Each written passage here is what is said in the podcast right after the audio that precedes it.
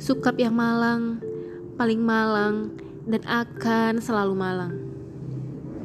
Aku menulis surat ini dengan kertas dan pena terakhir di dunia, di atas puncak Himalaya. Di depanku ada sebuah sampan kecil dengan sepasang dayung dan sebungkus super mie. Itulah makanan terakhir di muka bumi. Sisa manusia yang menjadi pengembara lautan di atas kapal dan perahu telah mati semua karena kehabisan bahan makanan maupun mayat teman-temannya sendiri. Manusia memang banyak akal, tapi menghadapi senja dari dalam amplop itu tidak ada jalan keluar. Banyak orang mempertanyakan diriku, kenapa aku membuat dirimu begitu cinta menggebu-gebu? Padahal cinta secuil pun juga tidak. Sehingga kamu mengirimkan sepotong senja itu kepadaku dan tumpah ruah membanjiri bumi.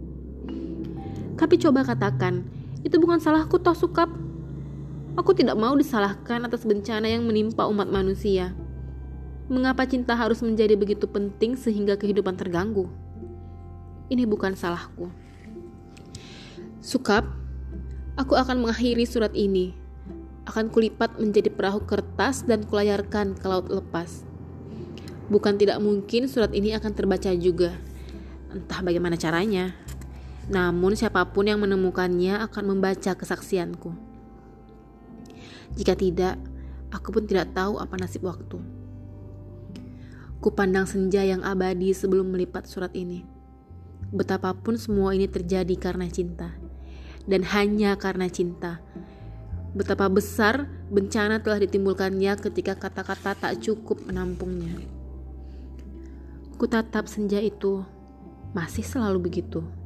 Seperti menjanjikan suatu perpisahan yang sendu. Selamat berpisah semuanya. Selamat tinggal. Alina